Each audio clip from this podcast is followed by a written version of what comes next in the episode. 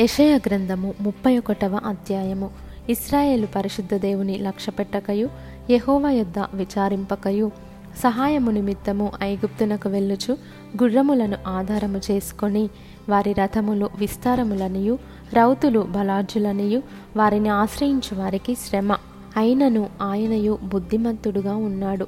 మాట తప్పక దుష్టుల ఇంటి వారి మీదను కీడు చేయు వారికి తోడ్పడు వారి మీదను ఆయన లేచును. ఐగుప్తీయులు మనుషులే గాని దేవుడు కారు.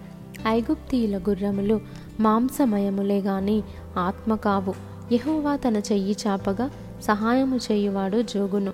సహాయము పొందువాడు పడును. వారందరూ కూడి నాశనమగుదురు. యహోవా నాకు ఇలాగు సెలవిచ్చి ఉన్నాడు తప్పించుటకై గొర్రెల కాపరుల సమూహము కూడిరాగా సింహము కొదమ సింహము. వారి శబ్దమునకు భయపడకయు వారి కేకలకు అధైర్యపడకయు. తనకు దొరికిన దాని మీద గర్జించినట్లు సైన్యములకు అధిపతియగు యెహోవా యుద్ధము చేయుటకై సియోను పర్వతము మీదికిని దాని కొండ మీదికిని దిగివచ్చును. పక్షులు ఎగురుచు తమ పిల్లలను కాపాడునట్లు సైన్యములకు అధిపతియగు యెహోవా ఎరుషలేమును కాపాడును. దాని కాపాడుచు విడిపించుచు నుండును. దానికి హాని చేయక తప్పించుచు నుండును. ఇస్రాయేలీయులారా మీరు ఎవని మీద విశేషముగా తిరుగుబాటు చేసితిరో ఆయన వైపు తిరుగుడి.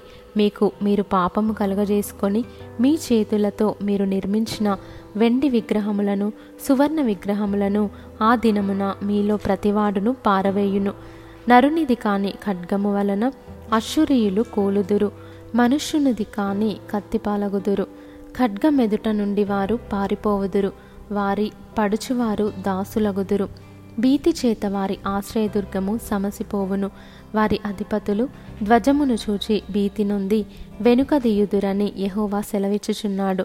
సియోనులో ఆయన అగ్నియు ఎర్షలేములో ఆయన కొలిమియు ఉన్నవి.